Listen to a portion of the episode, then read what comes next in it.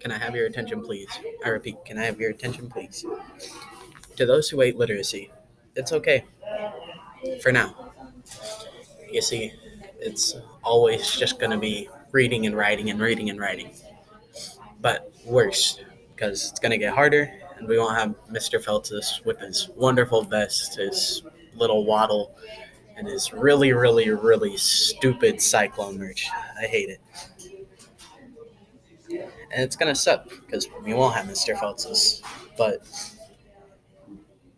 that's kind of why I'm talking.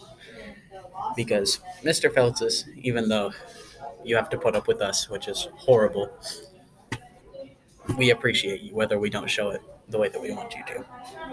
But you make literacy the worst subject fun, for me at least.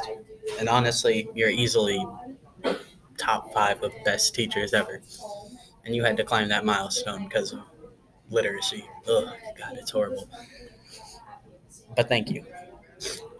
Thank you for making it fun and enjoyable.